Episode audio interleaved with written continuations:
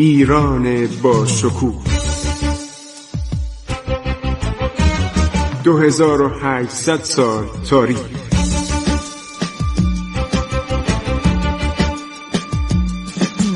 عبور از تاریخ.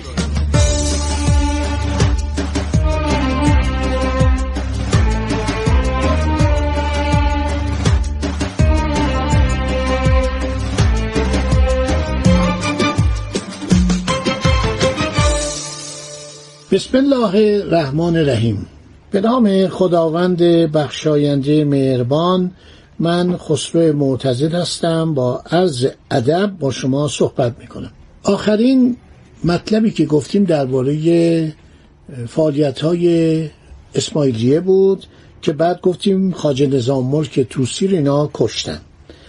دولت ملکشاه سلجوقی پس از خاج نظام الملک چندان طولی نینجامید و ملکشاه سی و هفت ساله در اوج قدرت جوانی میمیره ناگهان میمیره.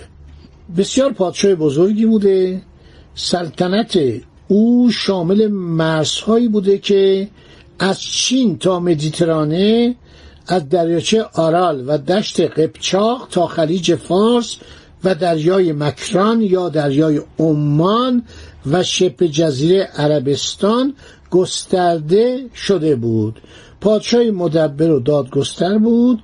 این تقویمی که تاریخ ماست نتیجه احتمام و تشویق و حمایت او از حکیم عمر خیام نیشابوریه. ملکشاه در ایجاد قناتها و بندها علاقه زیادی داشت و راه های زیادی در ایران ساخت. پس از او شخصی به نام سلطان سنجر سلجوقی به سلطنت رسید و وی به جای برادرش سلطان محمد در ماورانر و خارز با استقلال بر تخت پادشاهی نشست تا مدتی بر دیگر سلجوقیان سروری داشت. در نوایی شهر خراسان پس از مطیع کردن بهرامشاه غزنوی افغانستان و بخش از هندوستان را گرفت و مرو را پایتخت خود کرد.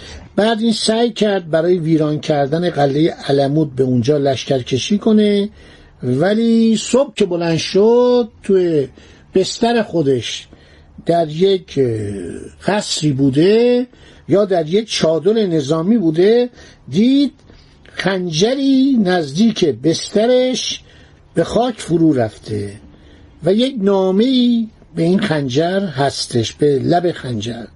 نوشته که ما به تو بدگمان نیستیم. ولا این خنجر رو در قلب تو فرو می کردیم ما به تو کاری نداریم تو به ما کاری نداشته باش.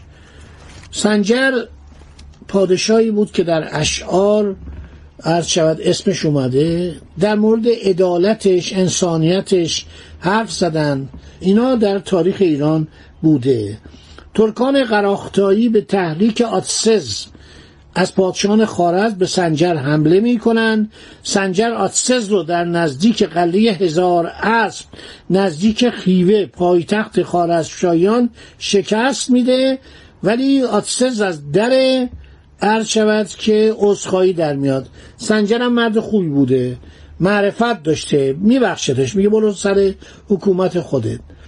در دوران سنجر قزها یا آقزها به خراسان حمله می‌کردند که مردم رو میکشتن وحشیگری می‌کردن و اشعار شعرا خیلی از اینها بد میگه. ویرانی شهرهای مرو و بلخ و توس و نیشابور و هرات نتیجه حملات اینان بود.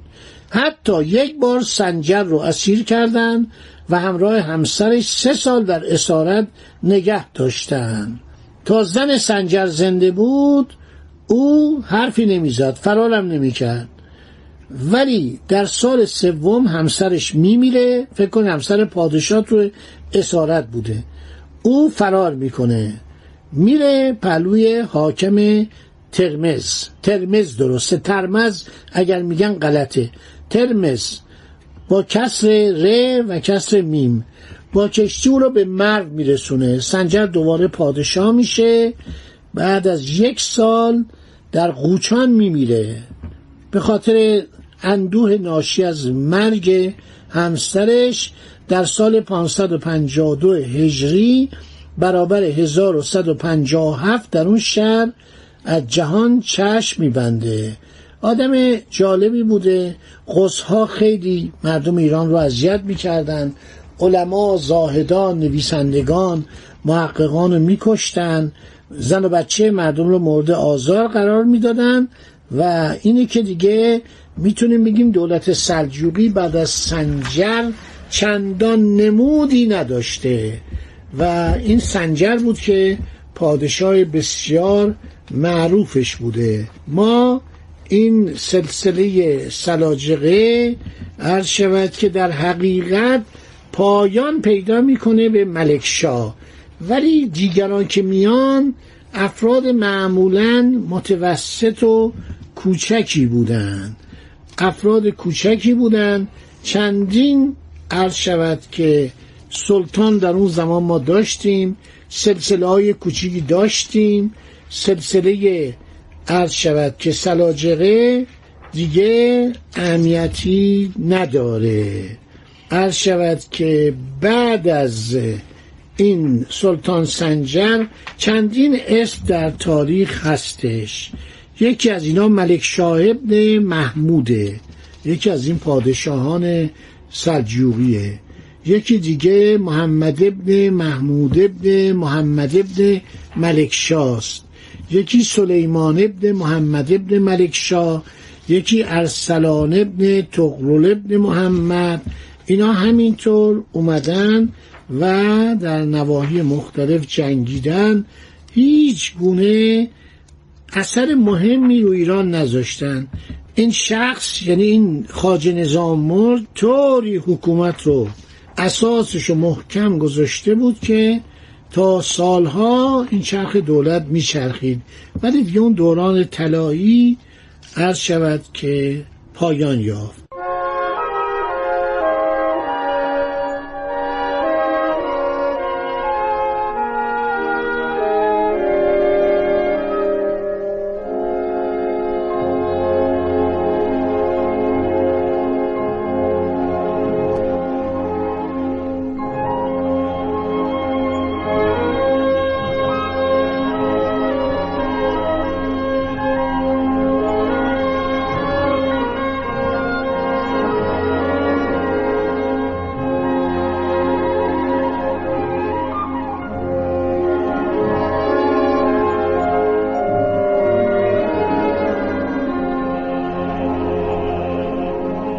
اتابکان آذربایجان یکی از دولت هایی هستند که در این دوران چهره می نمایند مؤسس این سلسله ایلدگز بوده. ایلدگز یکی از غلامان خاصه سلطان مسعود پادشاه سلجوقی. اینو با سلطان مسعود غزنوی اشتباه نکنید. اینا اتابکان آذربایجان رو تشکیل میدن. ایلدگز محمد جهان پهلوان.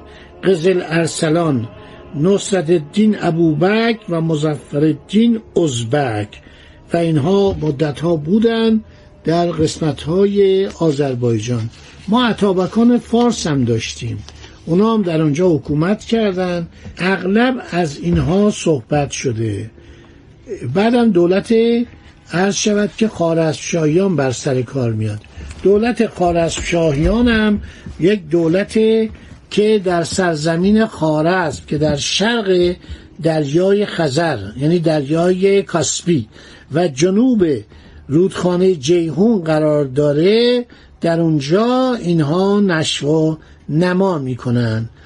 پیش از اسلام به اینا می‌گفتن خارزمشاه مثل سایر پادشاهان کوچک ایران که همه تحت فرمان شاهنشاه ساسانی بودند در تیسفون بعد از اسلام سه سلسله در اینجا فرمان روایی می‌کنن. مردمانی با فرهنگ بودند دربارشان کانون دانشمندان و متفکران بزرگ روزگار بود. ابن سینا و ابو ریحان و بسیاری دیگر از بزرگان دانش و اندیشه و ادب دوران آرامش خود رو در اونجا گذروندند در سال 490 که برابر 1096 انوشتکین قرچه یکی از غلامان ترک که در خدمت ملکشاه سلجوقی به رتبه تشداری رسیده بود حاکم خارزم میشه و بهش میگن خارزم شاه و فرزندان او تا سال 628 1230 میلادی حکومت می‌کنند اسامی مثل قطب الدین محمد ملقب به علاءالدین در تاریخ خارزمشاهی دیده میشه که مغولان در این زمان به ایران حمله می‌کنن و با اینکه پسر او سلطان جلال الدین منکبرنی با رشادت بسیار جلو مغول ها وامیسته با کشته شدنش سلسله خارزمشاهیان برمیفته این دولت خارزمشاهی دولت زیاد جالبی نیستش. دولتی بوده که در قسمت خارز بوده و این خارزمشاه علایالدین محمد آدم جالب نیست آدم بسیار ضعیف النفسیه و ترسو. برای اینکه حالا من به مغولان که رسیدم میگم که مادر این ترکان خاتون بود. خیلی زن پولپرست و رشوهخواری و مثل اغلب مهد اولیاها و ملک مادرها. این 450 تاجر مسلمان مغول یعنی اینا مسلمون بودن. تابع چنگیز خان بودن. یه شخصی به نام چنگیز خان که کسی اینا نمیشناخت در مغولستان روی آمده بود. تاریخ مغول رو حتما باید بخونید. خب این 450 تا تاجر میان که با ایران تجارت کنن. چون شنیده بودن ایران سرزمین پولداریه سرزمین پرمصرفیه. اینا کالای چین می آوردن قایر خان حاکم شهر اتراره شهر مرزی اترار. اینا بیشتر در اون قسمت ترکستان اون طرفا بودن. ایشون که میاد یک گزارشی میده به ملکه مادر. حالا اینا دو سه ماه اونجا هستن دیگه. گزارش میده که اینا خیلی ثروت دارن. و اینا رو ما نمیدیم. مثلا چنگیز خان که اجازه می‌دید؟ من فکر می‌کنم جاسوسن. چون اینا وقتی میان تو میدان اسب سواری مثل یک نظامی کاملا کارکشته اسب سواری می‌کنن تیر اندازی می‌کنن. اون زنم میگه اینا اموالشون چقدر میگه قربان تا دلتون بخواد کرور کرور اینا پارچه ابریشمی دارن انواع نفایس دارن طلا دارن جواهر دارن. میگه همه رو اعدام کن همه رو گردن می‌زنن. تجار مغولو. چه اتفاق میفته باشه در برنامه آینده که براتون خواهم گفت طوفان مغول بر این مملکت بر اثر حماقت و طمع. و آزمندی ملک مادر ترکان خاتون و قایرخان حاکم اترار آغاز میشه. انشاءالله در برنامه آینده براتون خواهم گفت. خدا نگهدار شما باد تا برنامه بعدی. عبور از تاریخ.